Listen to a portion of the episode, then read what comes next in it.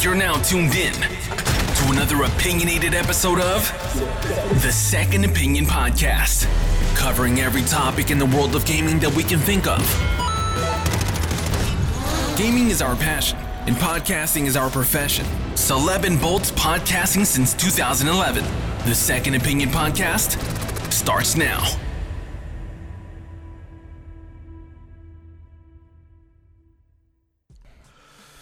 Hey, well, it's been some time, but the podcast has returned.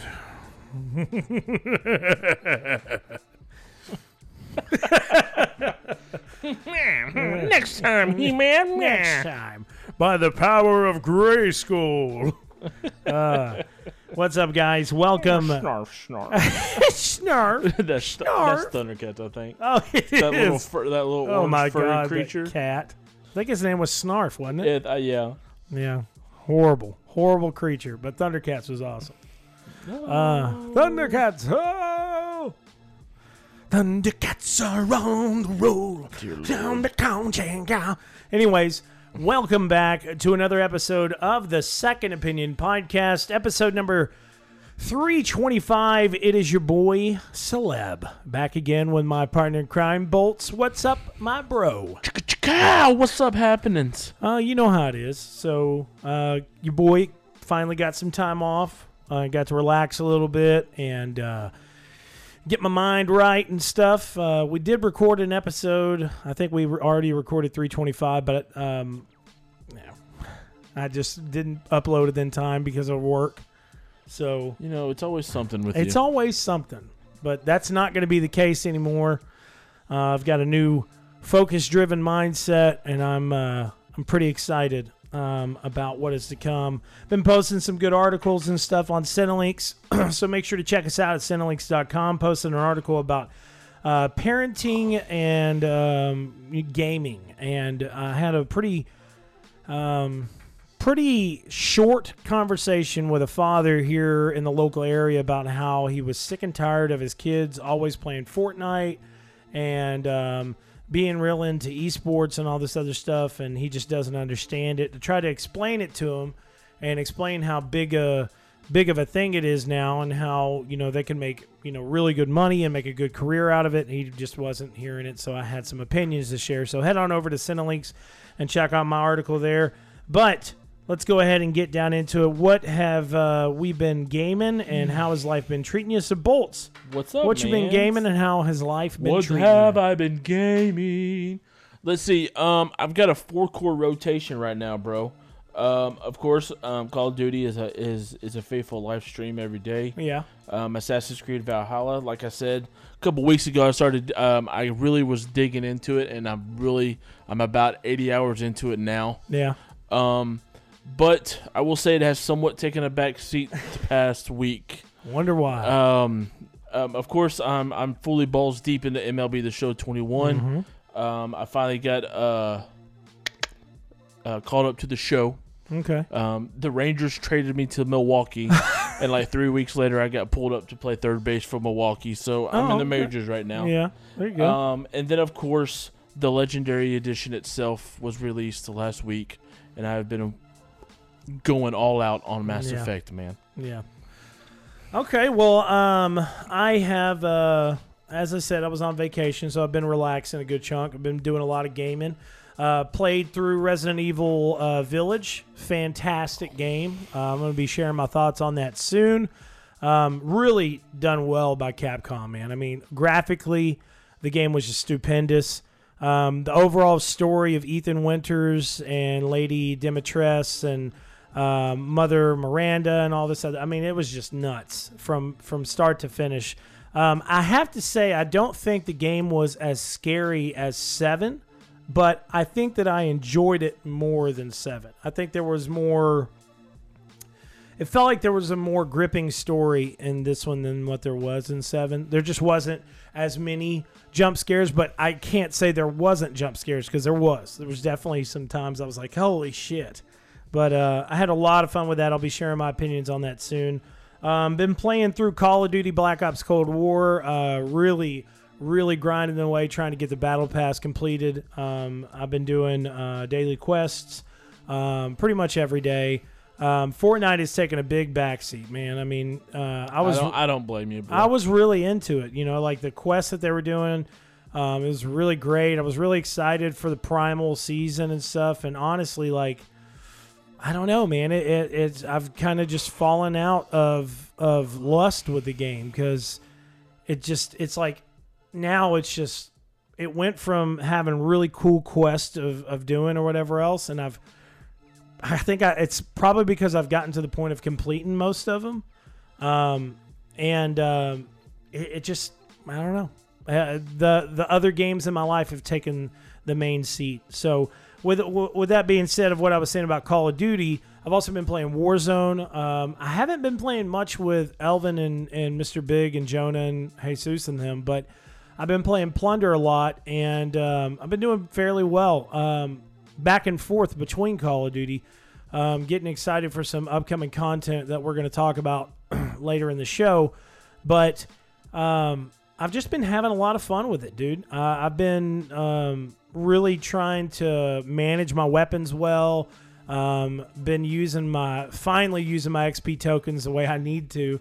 And I got like 83 XP tokens. Yeah. I don't ever use. Bro, I had like 27, I think, and I finally started using them, and it really helped me upgrade pretty quickly, and not just the battle pass, but just my level overall. I think today I went from like a level, or in the last 3 days, I went from a level 80 to a level 107, and I'm like, I think on the battle pass, I'm at tier 95, so I only have like 5 or 6 more, and then I'm completed with the battle pass, but...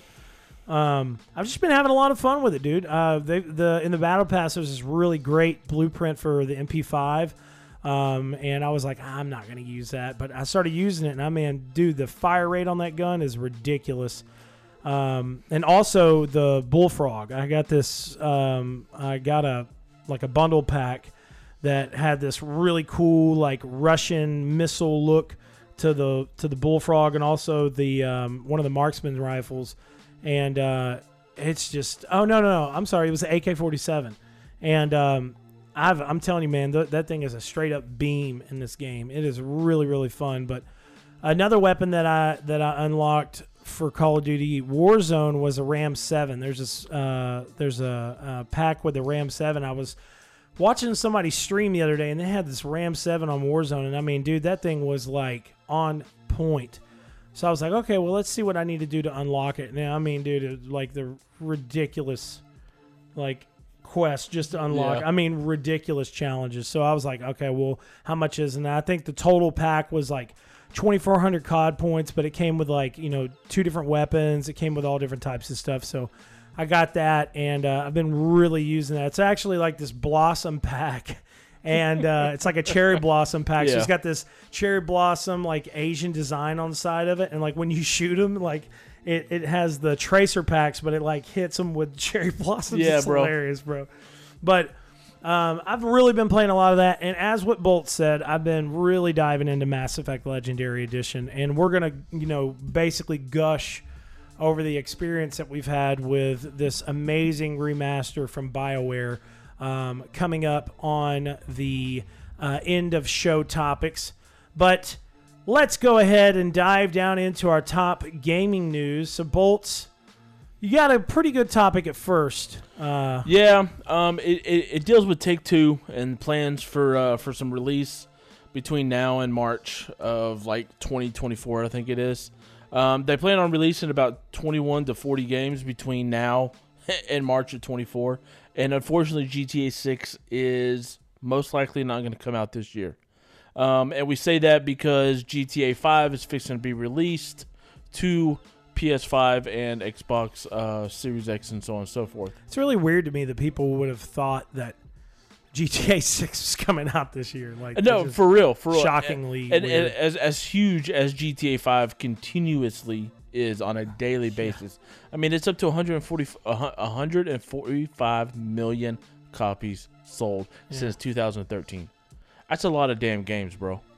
Yeah, I technically, as I said, just don't understand how anybody could have thought that game was coming out this year. No, 100%, because there's zero talk about it at any point, at any time. And I heard and read some people like, hey, GTA 6 may get announced at E3. No. It ain't happening. It ain't happening, homies. Let's see. Take-Two Interactive announced its plans to release a total of 21 games between now and the end of the fiscal year in March of 22. Unfortunately, it looks like, of course, GTA 6 is not going to be one of them. While we don't know the names of all these games, existing announcements, trends, and Take-Two's own analysis can help us break down exactly what to expect. Per Take-Two's analysis, 4 of these games are immersive core releases. What does immersive core release mean to you? I have no clue. I mean, neither. I don't know if it's one of like some of their major titles or what. You know, big RPG titles. Yeah, for real. With 2 from new franchises and 2 from existing franchises. One of the games from new franchises is likely the new NFL game coming out. To the partnership of Take-Two announced with the league last year for a non-simulation football game experience. Now, personally, I don't know what that is, but it sounds incredibly dumb. Who's developing? Take-Two. No. Who's the studio that's actually making the game? Take-Two is just... Oh, no, I'm fixing to get there. Okay. I'm fixing to get there. I just... A non-simulation football game experience now. But what does that mean? Like an arcade football experience? That's the only thing I can think of. Something like Blitz. Yeah. Or, you know, if it's an NFL head coach again. Or some Madden. Anyways, it just blows my mind. Yeah. Because honestly, if it's not Madden, or you know, because they can't really do 2K right now because Madden, NFL, EA have all the rights until the end of the year and so forth. Mm-hmm. So, anyways, the NFL simulation football experience is supposed to be made by Gearbox. What? That's shocking to me. 100%. I mean, the only thing I can say is, you know, Gearbox's home is here in the state of Texas, right? Yes. Okay, that's about all I can say is that it could do football because it is in the state of Texas. Yeah. So other than that, I don't know. This decision just doesn't make sense to me. It doesn't because it's like, I mean, Gearbox is great. You know, Borderlands is a great series, but the name Gearbox does not resonate in sports by any means. I agree. So far, the 2 existing franchises is of course WWE 2K22, and of course the new NBA 2K game whenever that gets released, probably sometime in the holiday season. Let's see what else we got. Unfortunately, once again, it tells us that GTA 6 is not coming the calendar year, which we kind of figured. Of the remaining 21 releases between now and March, one is an already announced independent game, Ollie Ollie World from Private Division. 10 are free-to-play mobile games, 6 are from new franchises, 4 from existing franchises, and the remaining 6 are re-releases of existing games. So most likely platform ports or something similar to that. Yeah. Say Take-Two also projected as fiscal years of 23 and 24, saying it plans to release over 40 games. So basically between now and March of 24, they plan on releasing 40 games. That's insane. It is insane. Including 19 immersive core releases, 7 which are sports sims. Let me say, I was trying to go over this in my head. 7 sports sims. Let me think about that. Who? I gotta look up who all Take-Two owns. You know, I'm over here trying to think of like soccer, rugby, cricket, tennis, golf, of course, basketball, wrestling. You know, maybe an MMA game somewhere in there. I'm not sure. They own 2K. Well, yeah, but so. I know for a fact that it'll be golf, wrestling, and basketball, but I don't know anything else, unless they get rights no, they don't, because that contract is lasting for like 5 years, so there'll be no baseball from them. So I really don't know what 7 sports games they plan on pushing out. Me either. And 7 sports sim games, and 4 of which are free to play. It's gonna be mobile games. I got you. So basically 3. play, you know, physical games on the consoles. Yeah. Take-Two is also planning to release 5 independent games, most likely through Private Division itself, 10 free-to-play mobile games, 4 mid-core games, 3 of which will be sports-oriented, and 3 re-releases of existing games. Goodness gracious. There are fewer details here, but it seems much more likely that GTA 6, once again, they tell us again, that 6 will not slot into the 19 immersive core releases. Let's see.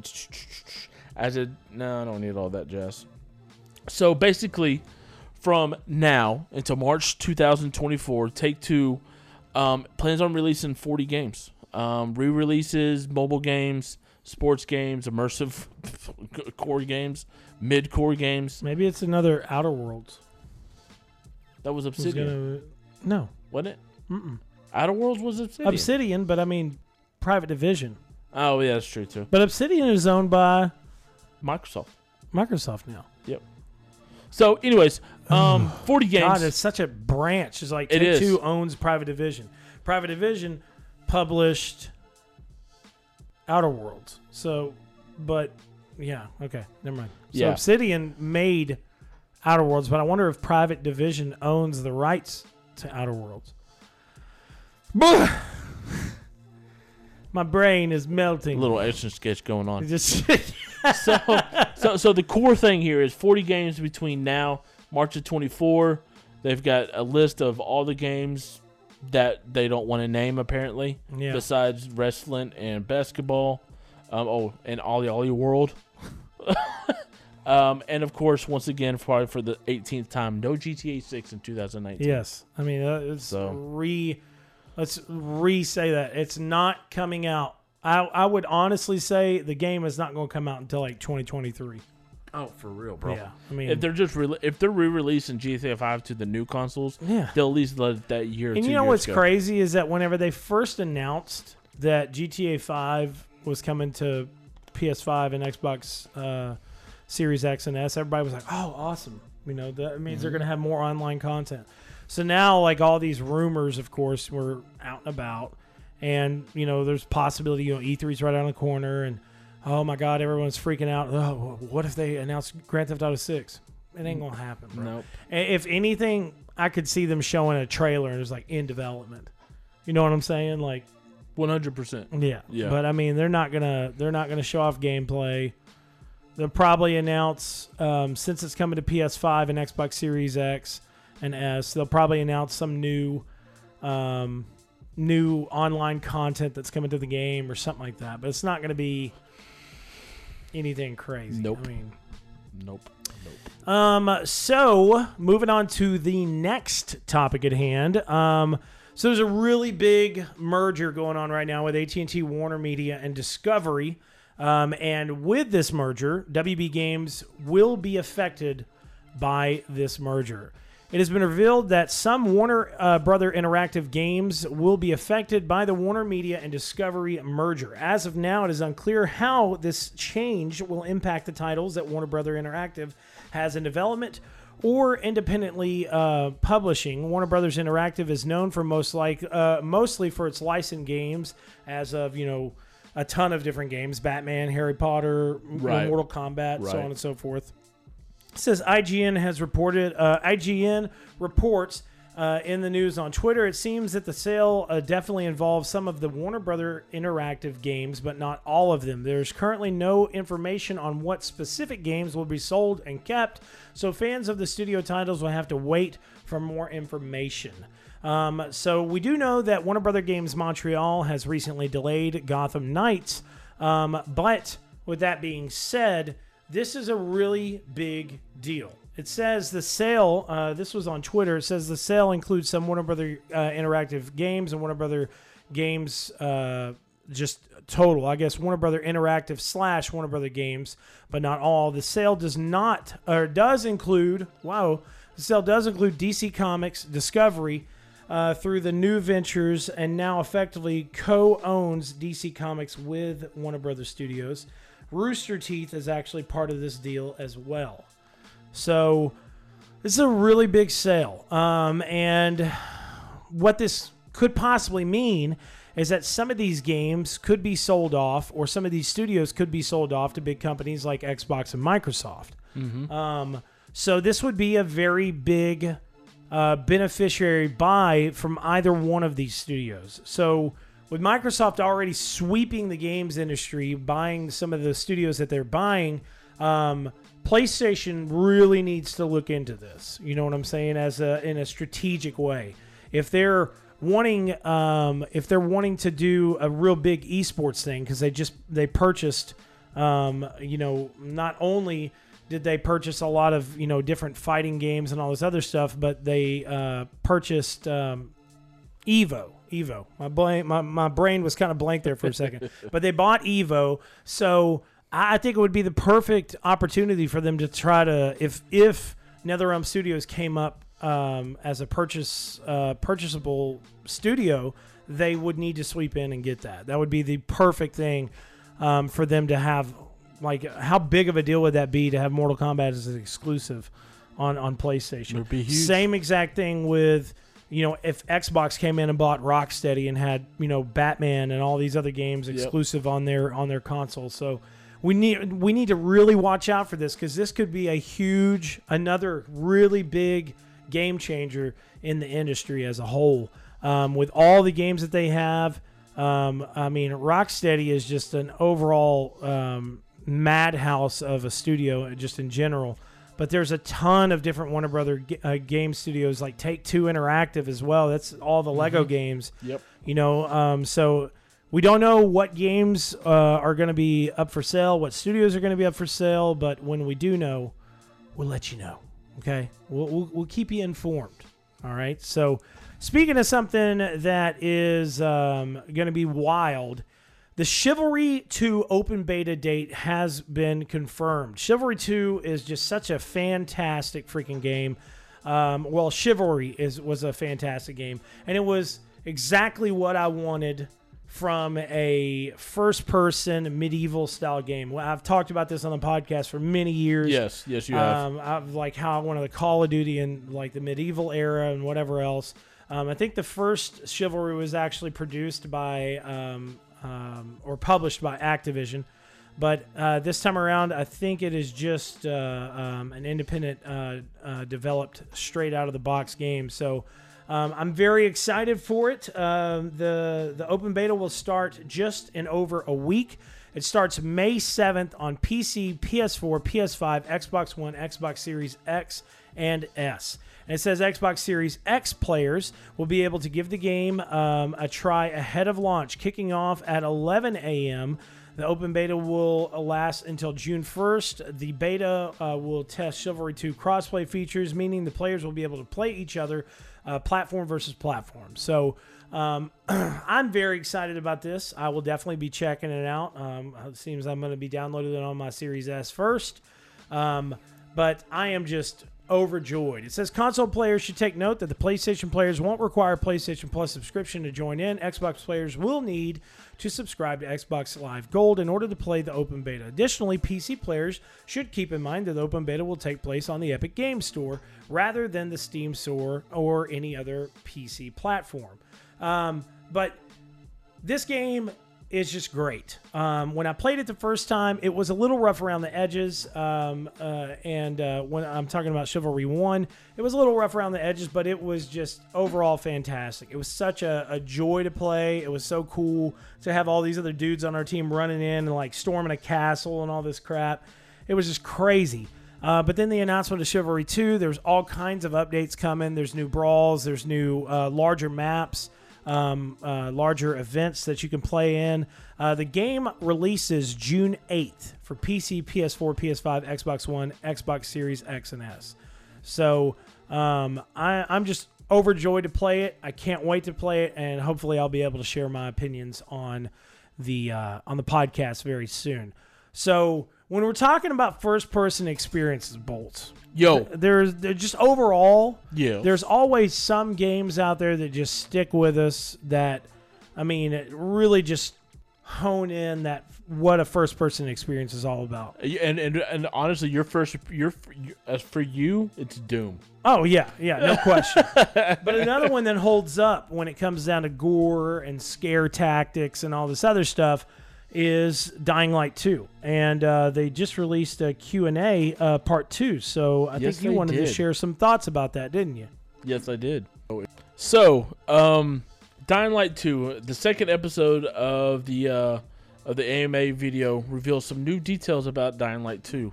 A lot of people had questions about like the two different factions, if there's going to be any existing characters from the first game, and so on and so forth. So let's just get right into it. Dying Light 2 developer Techland has released the second AMA video dedicated to answering questions about the upcoming game. The highlights... new details a variety of areas, including what fans expect from Dying Light 2 characters, story, open world events, and so on and so forth. Techland has officially confirmed that there will be no returning characters from the first game. So, depending on how you ended the first one, you possibly thought that Crane could be back, but apparently he's not. Yes. I don't know if you played all the way through the first one. I didn't play all the way through it, but I sat down a couple of weeks back and watched somebody play through it. Yeah, I was going to say, there's basically two decisions what you could do, and so on and so forth. As Dying Light 2 takes place 15 years after the original and isn't dependent on players being familiar with the first Dying Light game. That's cool. That's a cool thing. Yeah, I'm sure they're going to have some type of, like, you know, videos. Like, I'm sure there'll be, like, notes and side missions like bring up the first one and so on and so forth. Yeah. The decision absolutely makes sense. However, the two games still take place in the same world. And like I was saying before, depending on how you ended the first game, I bet you this world will be affected in a different way. Oh, yeah. The Dying Light cast may not return in the flesh, but Kyle Crane will still be mentioned, and his decisions may still affect how Dying Light 2 plays out. Great. So there you go. Let's see. Dying Light 2 does not feature recruitable NPCs, which means you can't have them run around missions with you. That sucks. Yeah. The global relief effort will be appearing in the new game, mostly in the form of free roam events, of which there will be a lot of. Associate producer Julia has stated that there will be far more open world events in Dying Light 2 than there were in the first game. Well, that's good. Yeah. It gives you, it just makes the world more life. Exactly. More, you know, the living world will have encounters scattered throughout it, of course, but players will also be able to explore brand new locations, including the GRE quarantines and dark places. And I'm guarantee you those dark places are just going to be full of shit. Oh yeah. Each of which will contain more random events and dynamic encounters. The AMA also touched on the game's two main factions, the Peacekeepers and the Survivors, and how players can expect to interact with them. Despite the name, the Peacekeepers are a military regiment that wants to kill as many affected as possible, while the ominous sounding Survivors are community-focused and prioritize adapting to the new world above anything else. Yeah. Working with the Survivors may be a better idea, as doing so will grant players extra equipment that can be used to traverse Dying Light 2's enormous open world. So you'll be able to get, you know, zip lines and grappling hooks. I bet you if you work with the Survivors a little bit more. A third faction, the Renegades, will come into conflict with players no matter what, though players will have multiple options for dealing with them. So basically, you got the good guys, the somewhat good guys, and then the bad guys. Yeah. You know. By far, the biggest reveal came when Julia addressed the ending of Dying Light, the first one, where Kyle Crane has the option to either detonate a nuke to destroy Haran and the virus with it, or kill the mother, become infected, and flee, thus becoming a carrier for the virus. Julia also said the outcome of the original game will play a huge part in the events of Dying Light 2, which doesn't bode well for Crane, of course. The new hero, Aiden Caldwell, already has an advantage over Crane in the characterization department. If, as fans theorize, Crane is responsible for the current state of the world, the hero will definitely become the villain. So there's just that's just a small tidbit of exactly what was revealed in the AMA. And the more and more they release, the more and more excited that I become. It's hard not to get excited. Man, I'm so ready to just to run, hop, skip, jump, and fly, bro. I'm telling you, because it honestly, each time they talk about this game, it feels like not only is it going to be a just an open world wild ride, it honestly just feels like the world is going to be exactly what they said it was going to be. It's going to be this open, alive world that is constantly changing, that depending on the decisions that you make is like how the world will actually be affected. So if you like what he showed us in 2019, if you know, you side with this faction compared to this other faction, the world can be completely different. And let me tell you something. When I first play this game, the first thing I will do and everything in my power is to go drain that freaking water so I can see what zombie with the spikes is coming out of the damn ground. Not even playing. Yeah, I remember he was like, I'm not actually supposed to even talk about that yet. But it just looks like it's going to be such a wild ride, man. I mean, I'm so excited for Dying Light 2. Over the next few months, hopefully we're going to get some more A&As. And of course, I think we're going to get huge display at E3. I really hope so, man. I really do. Yeah. I guess that's more of a hope than I think we will. So yeah, because I talked about it in an article I published today and said, at E3, there could be a possibility of us, seeing gameplay and also, the possibility of any type of buyout announcement getting announced or whatever, which I think they've kind of shut that down and said, at this time the game is still being developed for, multiple consoles, but who knows? The games industry is changing every single day. So it could be a exclusive on one of these consoles in the long run. Yep. So, speaking of exclusives, Bolts, we got some more Xbox news, the next two topics. Well, Xbox a few months ago made a huge purchase of Bethesda and all of that wonderful jazz that happened. Yeah. So Xbox executive let slip that a new Fallout game may be in development. And this is huge. Very huge, because of on the brink of what Fallout 76 is, and of course the small talk that Starfield may be released this year, which still blows my freaking mind. A possible Fallout game is in development, which I think 100% it is. Yeah. I think Fallout 4 was made many moons ago, and it's time for a new story driven Fallout game. And I really want to know where they're going to go, because they've really stuck to the East Coast, the Commonwealth, West Virginia, the old 13 colonies region. Mm-hmm. I wonder if they venture off somewhere else. You know what I'm saying? That'd be nice. So, I mean, of course they went to Vegas and stuff like that, you know. So it would be great to see a Bethesda, Obsidian, Fallout. You know what I'm saying? Absolutely, 100%. Both of the companies working together since that shit would be huge. Oh man, it would be huge. Yeah. The original minds from the Fallout, the top-down Fallout games with the present, and then what they did with Outer Worlds was absolutely amazing, and it would just all come together. Anyways, it's no secret that the bigger the development company, the more difficult it can be to keep secrets under wraps. Rumors about upcoming projects can be juicy nuggets that keep the gaming world guessing, and Bethesda is no stranger to it. Just recently, rumors began to fly about a possible release date for its upcoming space RPG Starfield. Once again, Starfield, if it comes out this year, I will be completely shocked. I'll be jaw dropped, because it's just on the floor. Because it was just a couple years ago that it was announced at QuakeCon, you know, and it was just a title. Yeah. And it just brought it up. Yeah. Right. So, but anyways, now it looks as though someone may have dropped the ball about a possible new Fallout game. An interview conducted a few days ago, Mr. Becker, Xbox head of gaming services, spoke about the upcoming projects, including new IPs, while throwing out a number of examples such as Halo and Forza, of course. Becker also dropped the name Fallout into the mix. Nothing more was said about it. In fact, it seems as though it was glossed over.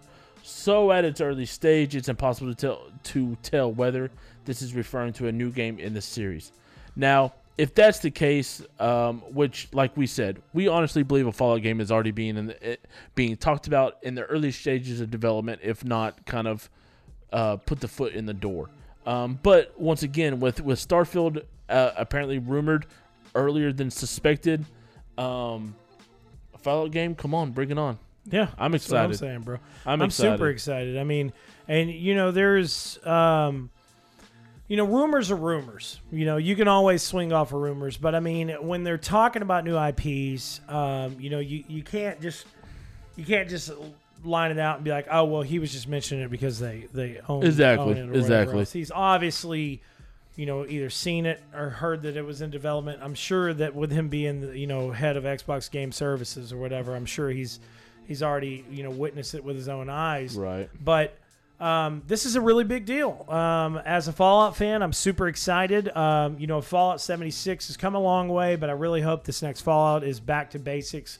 With it just being a, you know, a true RPG style game, open world, maybe the possibility of being able to play co-op with a friend or two, open world, and see, that's what I think a lot of Bethesda titles miss is that two-player co-op. Yes, bro, I'm telling you, going into Skyrim together. Oh my God, yes. Going into Fallout 4, they have PC mods that people have been able to do this with and stuff, and it's been, you know, crazy fun. But it's just, it's like, you know, it's such a missed opportunity to not have the ability of being able to traverse these worlds and, you know, discover all the lore and all the crazy secrets and stuff in this game with a friend. Yeah, just, dude, you know, a singular friend. 100%. It would just 100%. Be great. I'm telling you right now, if Starfield is like this big open universe, open world style game, and they have some type of co-op, you and me are jumping into that thing. Who day are you one. Telling, bro? No question. Pants down and let's go. And speaking of Starfield, Bolts. What about it? What's the next topic about? Well, since we're talking about, you know, Xbox exclusives. You know, this always brings a shiny spot in my eyeball when we talk about Xbox and the few exclusives that we do have. One of the video game players' most highly anticipated upcoming releases is Bethesda Starfield. Yet, due to the team behind Starfield announcing the game so early, much regarding it has been left to speculation and, of course, rumor. That's only grown more and more true with Microsoft's acquisition of Bethesda. Of course, the largest issue being confusion over what platform Starfield will be supported on. It seems that the decision has been made. However, as multiple reports claim, Starfield will be an Xbox console exclusive, which is freaking huge. Yeah. Unfortunately, Sony. I'm sure Sony will get it at some point, because a lot of Microsoft's exclusives don't stay exclusive. And when I say that, of course we know Gears will stay, Fable will stay, and of course Halo will stay. But, you know, at one point you had, you know, like Mass Effect was an Xbox exclusive. BioShock. You know, so BioShock was the same way. So I can see something like this, especially with Bethesda, you know, cohorts with Microsoft. I eventually it will go to the other consoles. I would be honestly, bro. I'm gonna be on a different playing field for me. I would be shocked if this went outside of the Xbox PC realm. Really? Honestly. Nintendo Switch? No. I think because Jeff Grubb is a pretty, I mean, he knows his shit. You know what I'm saying? And he stated Starfield will be an Xbox PC exclusive, period. This is me confirming that. Later this day, IGN's Mark Median shared a similar message on Twitter stating that Starfield is going to be a PC and Xbox exclusive.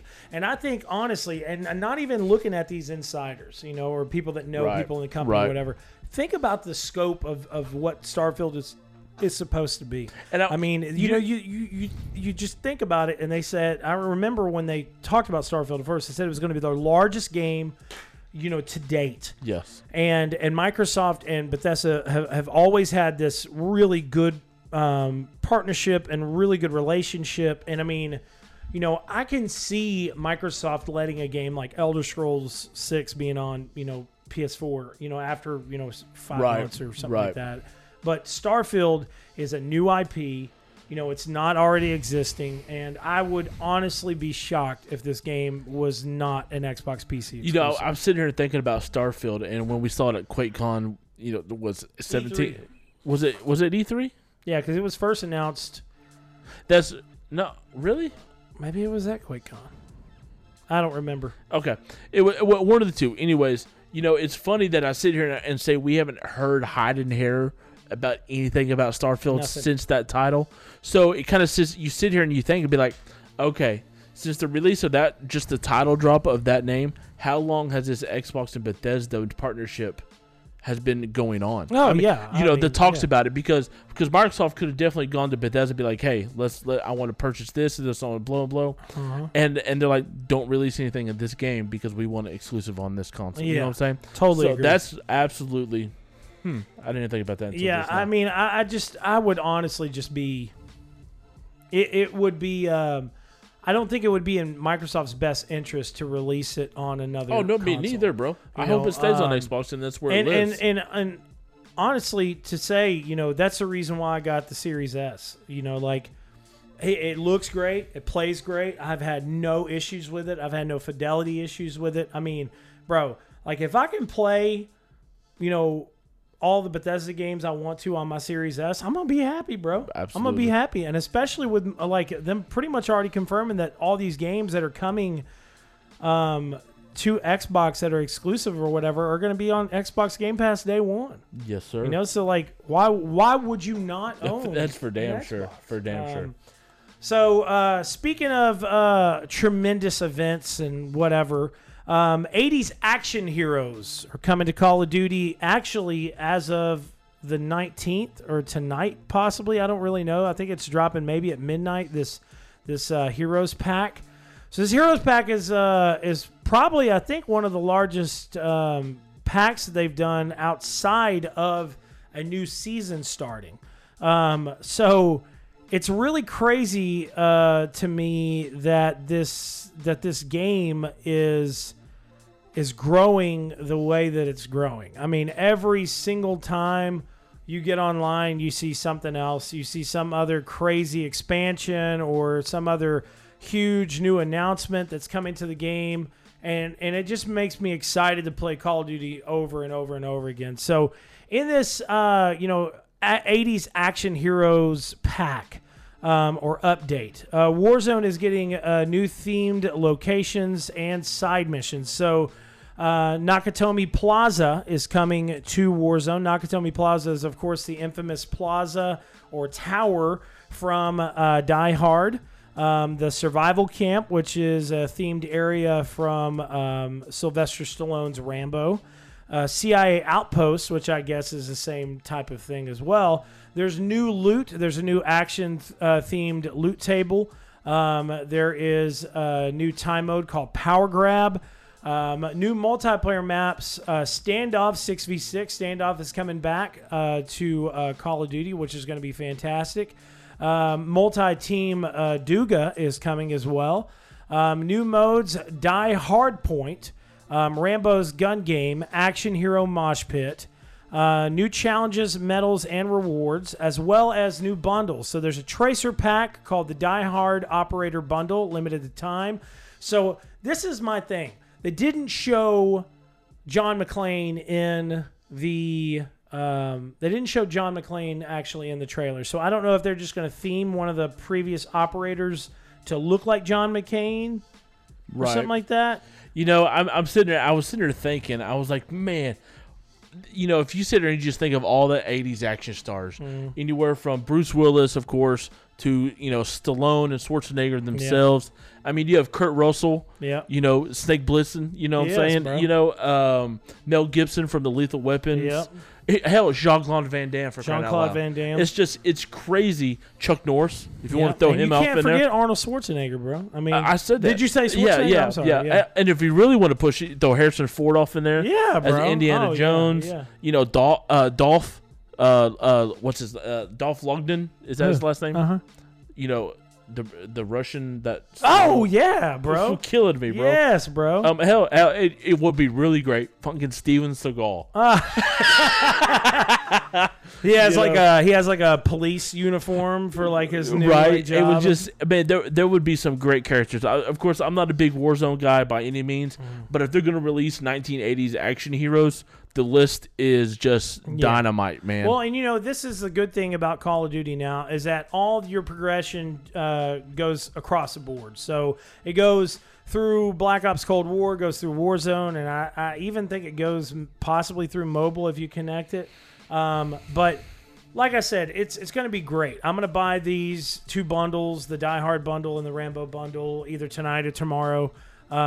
There's new weapons coming to the game: baseball bat, the AMP or AMP 63. The ballistic knife is coming to Warzone, and new main quest in Zombie Outbreak. New intel, new limited time mode called Crank 2, and a new world event called Orda Encounter. So, I mean, this is honestly like a new season. We're getting a brand new update. It would be great if just in the area where Nakatomi Plaza is, it was snowing. You know what I'm saying? Right, like when you got close to that area, it got real dark and started snowing. That would be cool, fantastic. Bro. That would definitely be cool. But yeah, so this pack is going to be available in not just Cold War, but also in Warzone. And there's going to be a mobile event, dual wielding, gun blazing mode for this pack. So very, very excited. And the John McClane pack, it says right here, John McClane will be available via the Die Hard bundle in Black Ops Cold War and the Warzone store starting May 19th at 9 p.m. to June 18th at 9 p.m. This bundle includes a legendary operator, a finishing move, 3 legendary weapon blueprints, 1 tactical rifle, 2 SMGs, and 1 assault rifle, a legendary calling card and emblem, an epic watch, and an epic weapons charm. Note, Rambo and John McClane are brand new Call of Duty operators. These are not skins for previously released operators. So that, you know, what's bad is that I put this in the article. I was like, I really hope John McClane is actually coming to the game. I obviously did not read the entirety of the PR release, but that's fantastic. That's great. Yeah. I'm very, very excited about that. Now, this is my only thing. I'm guessing they got a voice actor to do John McClane's voice or use audio bits or something like that, because like the only person that you can even really hear or see on the trailer is just Stallone. So I don't know if they actually got the man himself, Bruce Willis, to do any type of voice work for it. I'm guessing not. But the Rambo pack, it says highly decorated MACV SOG soldier John Rambo is offered one more mission. The operator will be available in the Rambo bundle pack. This bundle pack will include the operator, 2 finishing moves, including the usage of a signature bow and arrow, 3 legendary weapon blueprints, an assault rifle, LMG, and knife blueprint, and a legendary calling card and emblem with an epic watch and charm. So definitely getting this because I use M16 a ton, or M60 a ton in the game, and I'm guessing this is an M60 blueprint, so I'm very, very excited. And I know, as what you said, you're not a big Warzone player. I really do wish you would pop in Warzone with me every once in a while, just either Battle Royale or even Plunder. Yeah, but y'all play so late. I'm already in bed. Well, bro, I've been playing super early. I told Elvin I'm done playing at like 11 o'clock at night, dude. Like, I got to start going to bed early. I got to, you know, so 7 o'clock. You know, I'll play for like an hour, 2 hours or so. If I stay up late doing any game, it's usually an RPG. If you get on there and you see me, invite me, and we'll go from there. Okay, cool.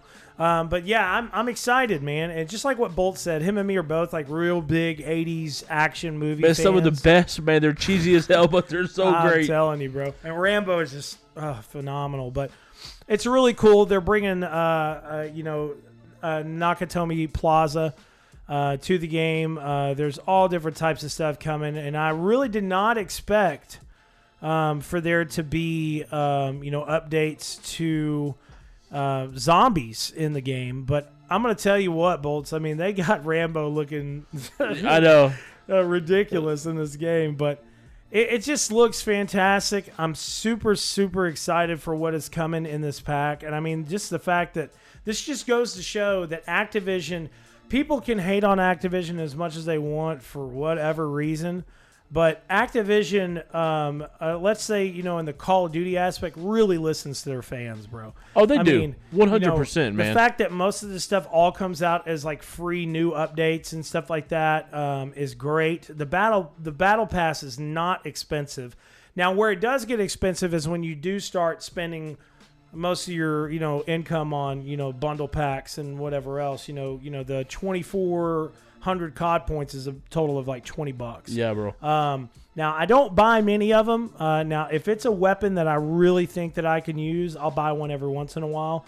But they're just, you know, overall Call of Duty this year has been great, and I really cannot wait to see what's coming next. Oh yeah, I'm so excited about what the new World War II coming out, man. Okay, so that is our topics for the night. Our ending discussion, we're going to talk about Legendary Edition. The Mass Effect Legendary Edition is the game all it is hyped up to be. You know, a lot of people put a lot of hype around this Legendary release of the Mass Effect series. So, Bolts, yes, we're going to start with you, and then I'm going to add in on my thoughts.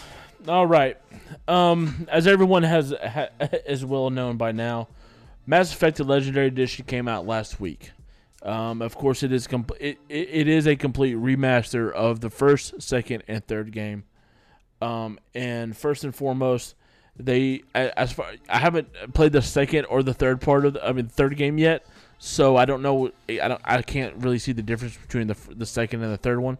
But as far as the first one goes, 100% one of the best remasters I've ever seen. I'm telling you. If anybody remembers the first Mass Effect on 360, and don't get it twisted, that game on 360 was a gem. The way they designed the game, the developed game, the decision making, the conversations, the exploration of what's their face, bro? I'm looking at this video of the original. Oh yeah, and like scrolling over left and right. The exploration of the whole of the systems, of the nebulas, of the galaxy, basically. You know, they added different part. They put new stuff into the Legendary Edition that they didn't have in the first one. And it's just 100% overhaul, and it is glorious. Yeah. You know, that first mission when you're on Eden Prime. You know, the 360 version was just, it was there. Yeah. It was a great game, but man, when you're rolling around in Eden Prime, and then you when you first get off your ship, you go down the hill and you go to the right to get that crate that's off in the back corner in the water, and you just look at the water, Yeah, and we say that a lot. It's just water. No, it's not just water. It's water. It looks like water. It feels like water. Yeah. It's just everything. I mean, so many, and they just did a huge update to the game itself just the other day. Yep. You know, so even though they released it, and of course, and they're gonna continuously make graphic and visual, and gameplay and sound updates all the time between fixing this and that and this and that, and it's just I'm just in straight awe, man. I really am. And this comes from one of the biggest Mass Effect guys that you'll ever meet. If you include this playthrough of the first one, this is my 17th playthrough of the first game. Ridiculous. Yeah. I'm 20 hours into it. I just now got to Sony. I'm exploring the planets. I'm just reliving the masterpiece that Mass Effect is, and this remaster has done it justice to the fullest. It is amazing. Yeah. Well, let me say this. I've had my ups and downs with the Mass Effect series. Andromeda was not a favorite of mine. It was absolutely stunning to look at. I know. The gameplay was great. Yeah. But everything else was not there. Yeah. We won't talk about that. We won't make it a big topic about Andromeda. But what is great about Mass Effect is the lore and the RPG elements and the overall universe. It's unbelievable. Now I think that the first time that I played through Mass Effect 1, is a blur to me. I know I played through it, but I think I was just kind of back and forth. You know, let me tell you what your problem was. The first one, what the first 4 hours of that game is some of the longest hours of gameplay ever. I agree, because there's not much going on, and it's just there trying to get to the root of the game itself. Mm-hmm. And once you get past through all that bullshit, and then you finally get command of the Normandy where you can go out into space, that's where it finally picks up. Yeah, I agree. Because it really is, man. It's full of... It's rough, my gosh, it is super rough. But with that being said, you know, I don't think I paid it enough attention. I was just like, all right, well, you know, this is a big game. Everybody's playing it. I'm going to play it. And I was like, you know, it was good. You know, at the time it was, you know, fantastic looking. But I'm going back through it now, and instead of going and jumping and doing all this other stuff or whatever, I'm doing a lot of side quests, and I'm really taking my time with the game. Yes. And I've been, like, talking to Bolts about it. We talked about it on Snapchat the other day, and I'm just, like, floored, bro. I'm just in the first game. I'm just on the edge, like, on the tip of the iceberg of what the entirety of this universe is. Now, I've played through Mass Effect 2, like, 3 times. Played through Mass Effect 3, like, 3 times. And they were great games. But the fact that I can start from the first one and really just embrace the universe and really play it the way I want to, and I'm going to be able to just easily merge into the second one, easily merge into the third one, and just have a different overall experience, makes Mass Effect, to me, one of the greatest series to ever be created. You know, I have such a bigger and better respect for the game now, since I've really just sat down and soaked my time and an effort into this game. And I feel like a waste of a gamer, because I'm like, why did I not do this the first go around? Why did I just kind of skip through this like this was just some random game or something? And it's wonderful, bro. I mean, even the small subtleties, like, you know, you know, I was trying to explain it to Dara, and I was trying to explain to her, you know, she was like, some of the voice acting kind of sounds a little rough. It is. I told her, I said, it is. I said, but you got to remember, this game came out in 2007. Yeah. You know, I mean, Jesus Christ. Like, I mean, that was, you know, what, 14 years ago. Yeah, so, in 2007, this was top of the line at that point. It was top of the line. So just the fact that I sat down and just kind of explained to her, I was like, listen, you know, this isn't your run-of-the-mill RPG. You know, this isn't something that, you know, oh, well, I'm going to go do the side quest and see something crazy or whatever.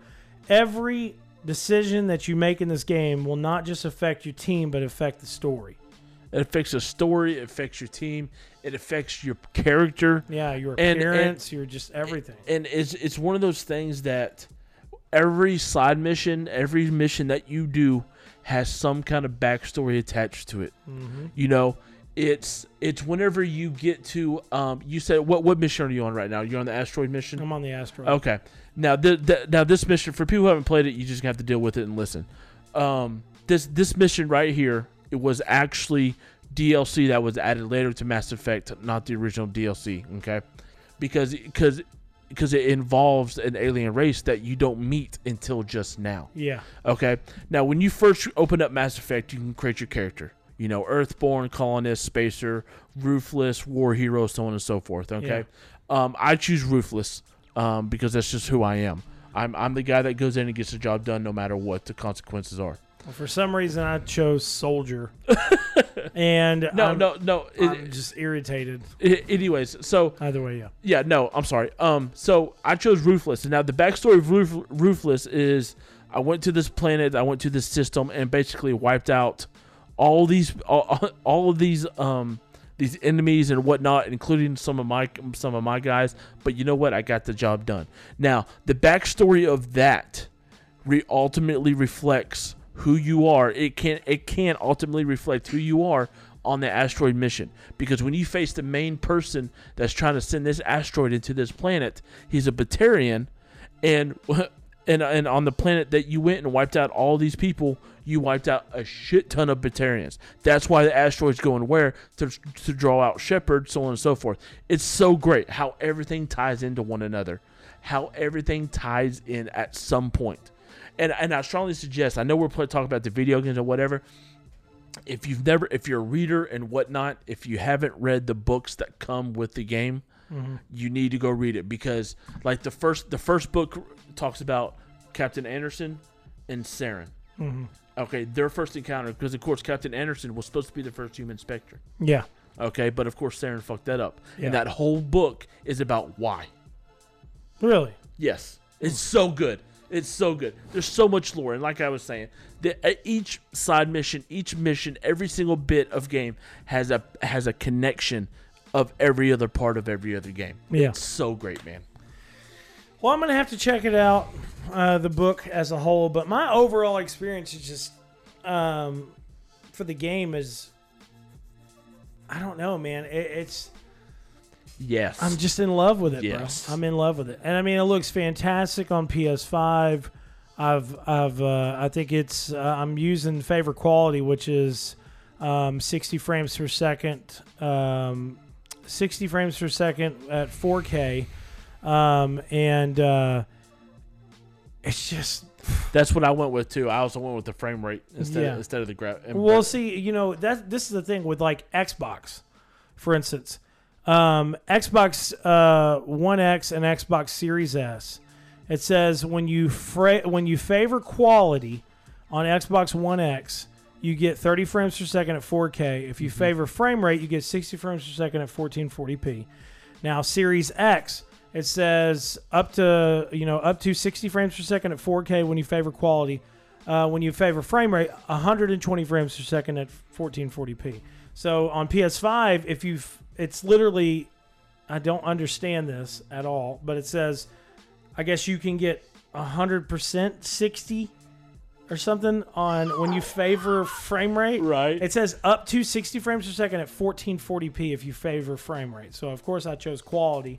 And I haven't had any type of issues with frame rate or anything. No, you're not going to have any issues regardless, because remember, this game was made on the 360, so whatever is now, the 30 frames per second on 1440p or 4K, it's going to just roll. Well, and it says too right here, it says players on PC can play up to 240 frames per second on supportive refresh rate of up to 240 hertz. Could you imagine how... I don't even know what to think about that. How smooth that just game... Just even thinking about 120 frames per second. Everybody's like... I see everybody now. Every streamer is doing 120 frames per second and stuff. And it's just like... I'm good with 60. Right? Like 60 is smooth. Yeah. Like, I'm good. But that's just something we're going to have to eventually get into. You know, 8K at 120 frames per second whatever. But yeah, dude, it's just nuts, man. It's just nuts. Like, I'm upgrading my characters, promptly. Every time I go through a mission or whatever else, I check and see where my points are sitting. I'm constantly going to my equipment and seeing what equipment I picked up and seeing the upgrades. Now, I do have one question. Yes. And this is just something that's been, oh my God. The add-ons that you can have to like your equipment and your weapons or whatever else. Can you have multiple, or can you only choose like one at a time? You can choose one ammo and one like if it's a shield upgrade or something. Yeah. Yeah, for like say your assault rifle. Yeah. You can have cryo freeze. Cryo ammunition and say a hink sink. Okay. And you can do that with each weapon. Okay. Your armor, you get one upgrade. Okay, that's what I thought. So like I was choosing it, and I was like, why is it not adding? Yeah. But now in Mass Effect 2, I don't really remember doing in Mass Effect 2 and 3, can you do more? Mass Effect 2 and 3, your customization of your weapon is so much more in depth. Okay. Okay, good. Because you can add a different barrel, a different handle, a sight, a different clip, different ammo, so on and so forth. So yeah. I'm very, very excited for that. I want to push through the first one so bad, because the second one, if anything, is probably one of my top games of all time, top three. I don't know. I'd probably put it at one just because of my love and my fanfare. Yeah, because the second one was just unbelievable. The third one was good. No, the third one was the emotional roller coaster I've never had in my life. But the third one brought that and everything else. Yeah. The second one was just so damn good. I totally agree. I mean, it really was a good experience. And And I'm just floored by the visual aspects of 100%, this game. Man. And there's a photo mode. There is a photo mode. So I've been taking pictures left and right. I bet you have. Oh, man, I have been, dude. But I plan on playing it more tonight. I don't have to go to work until 8 tomorrow. So I do start back at work tomorrow, and I'm excited to go back. At the same time, you know, I wish I had a little bit more time on vacation so I can dive into Mass Effect a little bit more. But either way, I don't know if you saw that picture I sent you the other day. It was fantastic, but it was the zoomed-in face of Commander Shepard. Yeah. His eyes were all big and stuff.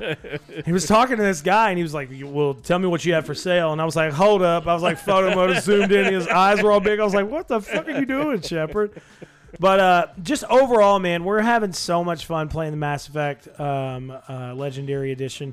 And I had a ton of fun with Resident Evil as well. I'll be sharing my thoughts over that soon. I cannot wait to talk more about this game in the long run, because I know I played through Mass Effect. I know I played through Mass Effect 2 and 3, but I'm starting to think now that I didn't play all the way through 1.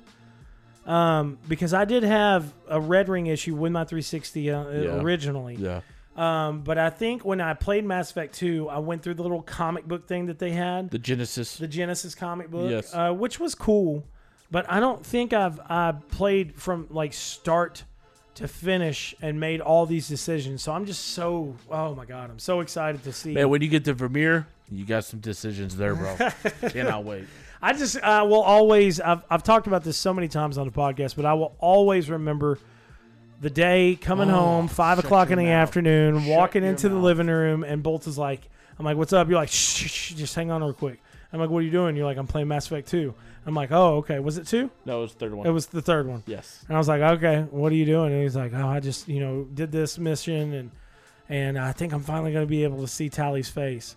And I was like, oh, okay, awesome. And that was like your love interest, right? Oh, Tally's my girl. Okay. So if there was a scene of Tally dying, and Bolts, we were just sitting there, and this big event happened, and then just Tally just leaps off the side of this cliff, and I'm like, bro, I was so, oh my God, it was because she's going on in the story about her, about Geth, about the Quarians, about the whole life situation, and she's thanking Shepard, she's doing this, and all of a sudden she like, they're on the Quarian homeworld. She takes off her mask, and at that point I'm like Caleb, bro, we're about to see your face. And I have my controller on the ground because I'm listening and I'm paying attention.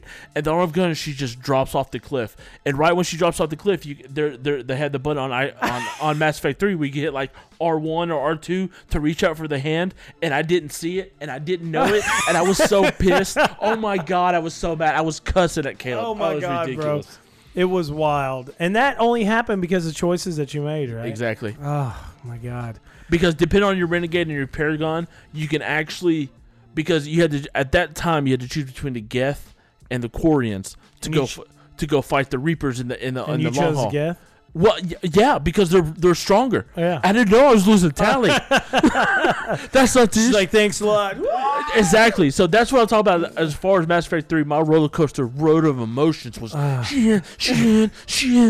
It's going to be amazing. And I know this is horrible. For any Mass Effect fans, I do apologize. What is the other chick's name that's in Mass Effect 3? All the tattoos and... Jack. Yes. That's enough. Oh, Jack. Sir, yes, sir. I'm telling you. Woo! She's that was my love firecracker, interest. Brother. I'm telling you, man. I actually saw on Twitter somebody did they had the Mass Effect Legendary Edition like cover art, and they replaced all the characters with Jack. Yeah. They're like, this is life. I'm like, yeah, pretty much.